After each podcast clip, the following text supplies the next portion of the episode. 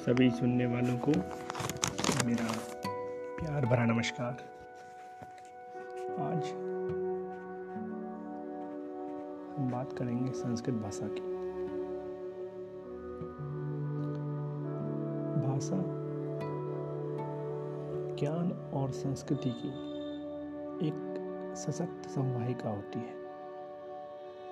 इसके अभाव में हम किसी राष्ट्र की संस्कृति या अस्मिता की कल्पना तक नहीं कर सकते। किसी भी सभ्यता की विकास यात्रा में भाषा की सर्वाधिक महत्वपूर्ण भूमिका होती है। भाषा के माध्यम से ही कोई भी जाति या राष्ट्र अपने विचारों, जीवन मूल्यों, आदर्शों, स्मृतियों और परंपराओं की अभिव्यक्ति करता है। भारत की आत्मा की अभिव्यक्ति देववाणी संस्कृत के माध्यम से हुई हमें संस्कृत भाषा और उसके विपुल साहित्य में ही यह देखने को मिलता है।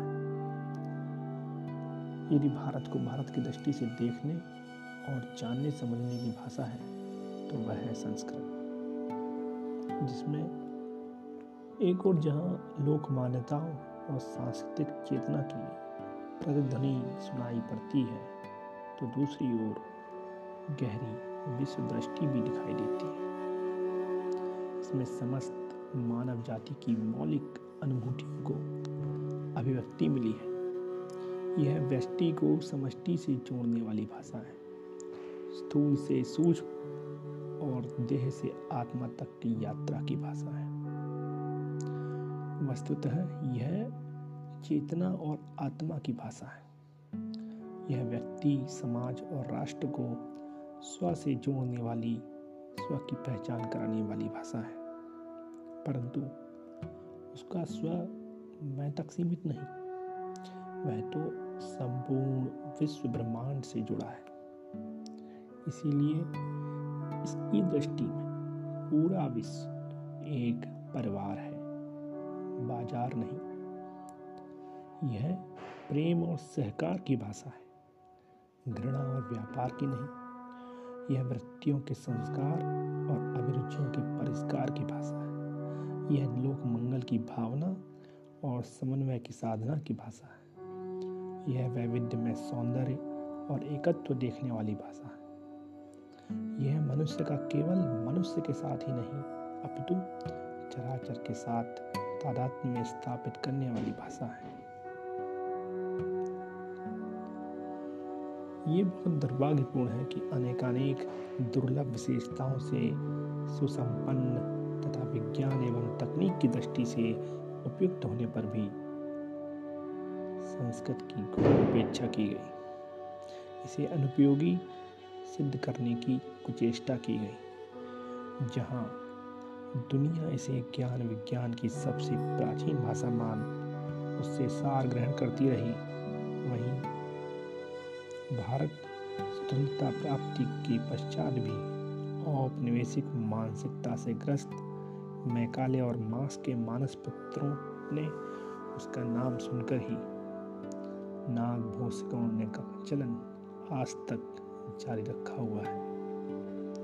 जबकि तथ्य यह है कि बार बार के शोध एवं अनुसंधान के निष्कर्ष में संस्कृत को कंप्यूटर एवं आर्टिफिशियल इंटेलिजेंस के लिए सर्वाधिक उपयुक्त भाषा बतलाया गया। ये ऐसी भाषा है, इसको जैसा लिखा जाता है, ठीक वैसा ही पढ़ा जाता है और वैसा ही बोला भी जाता है। इसीलिए टॉकिंग कंप्यूटर के लिए संस्कृत सबसे सटीक और वैज्ञानिक भाषा मानी गई। स्वतंत्री प्राणवायु मुखाव्य आदि के आधार पर ध्वनियों और वर्णों का वैज्ञानिक अनुक्रम, धातु रचना, शब्द निर्माण, पदक्रम, पदलालित्य, वाक्य विन्यास, अर्थ विस्तार आदि की दृष्टि से यह अनुपम एवं अद्वितीय भाषा है।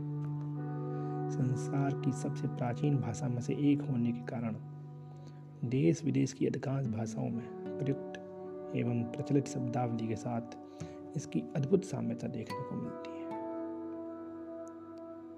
भारत की अधिकांश बोलियों एवं भाषाओं की जननी होने के कारण यह राष्ट्रीय एकता एवं अखंडता में अत्यधिक सहायक है। कला, संगीत, साहित्य, संस्कृति, योग, आयुर्वेद, धर्म, दर्शन, नीति और इतिहास से लेकर गणित, विज्ञान, भूगोल, खगोल, भूगर्भ, ज्योतिष आदि तक जीवन और जगत का शायद ही कोई ऐसा क्षेत्र हो जिसमें संस्कृत ग्रंथों की उपलब्धता एवं विपुलता न हो। संसार की अन्य भाषाओं में जहाँ किसी वस्तु विशेष के लिए प्रचलित शब्दों के पीछे का तार्किक आधार, कारण एवं प्रयोजन स्पष्ट कर पाना अत्यंत कठिन है, वहीं संस्कृत में गुण, धर्म, अर्थ आदि के आधार पर वस्तुओं के नामकरण का औचित्य सिद्ध किया जा सकता है। इसमें सूत्रों में बात कही जा सकती है, यहाँ छंदों का अनुशासन है अराजकता का व्याकरण है। यह लय सुर ताल की भाषा है, जहाँ लय है, वहीं गति है। गति ही जीवन तथा जड़ता ही मृत्यु है। इसीलिए संस्कृत जीवन की भाषा और जीवन का मंत्र अभी पुणे का डेक्कन कॉलेज का संस्कृत और लेक्सिकोग्राफी विभाग संस्कृत का एक विश्वकोश तैयार कर रहा है। वर्तमान में लगभग बाईस शोधार्थियों की एक टोली इस पर काम कर रही है। इनमें वेद, व्याकरण, दर्शन, साहित्य, धर्मशास्त्र, महाकाव्य, गणित, चिकित्सा, वास्तुकला पशु चिकित्सा विज्ञान, संगीत, शिलालेख, युद्ध, कृषि, राजनीति और नाट्यशास्त्र जैसे विषयों से जुड़े शब्दों को सम्मिलित किया गया है। इस शब्दकोश का प्रथम खंड वर्ष उन्नीस सौ छिहत्तर में प्रकाशित किया गया था। अब तक इसके पैंतीस खंड प्रकाशित किए जा चुके हैं। अभी तक इसमें सवा लाख शब्द सम्मिलित किए गए अनुमान है कि शब्दकोश के पूर्व होने तक इसमें लगभग 20 लाख से अधिक शब्दों को संकलित किया जाएगा, जो कि ऑक्सफोर्ड इंग्लिश डिक्शनरी से भी बेहतर और बृहत होगा। ऑक्सफोर्ड इंग्लिश डिक्शनरी के अब तक 20 खंड हैं और उसमें लगभग तीन लाख शब्द हैं। अपनी भाषा, अपनी संस्कृति, अपने साहित्य के प्रति उपेक्षा एवं चिंतनीय उदासीनता वाले इस दौर में संस्कृत को पुनर्जीवित एवं पुनर्प्रतिष्ठित करने का डेक्कन कॉलेज, पुणे का ये प्रयास अत्यंत सराहनीय एवं अनुकरणीय है। याद रहे कि जब कोई समाज अपनी भाषा, संस्कृति और ज्ञान परंपरा को संरक्षित एवं संवर्धित करने के लिए दृढ़ संकल्प होकर खड़ा हो जाता है। तो संसार की कोई भी बाधा, कोई भी शक्ति उसका मार्ग नहीं रोक पाती, ना ही मनोबल तोड़ पाती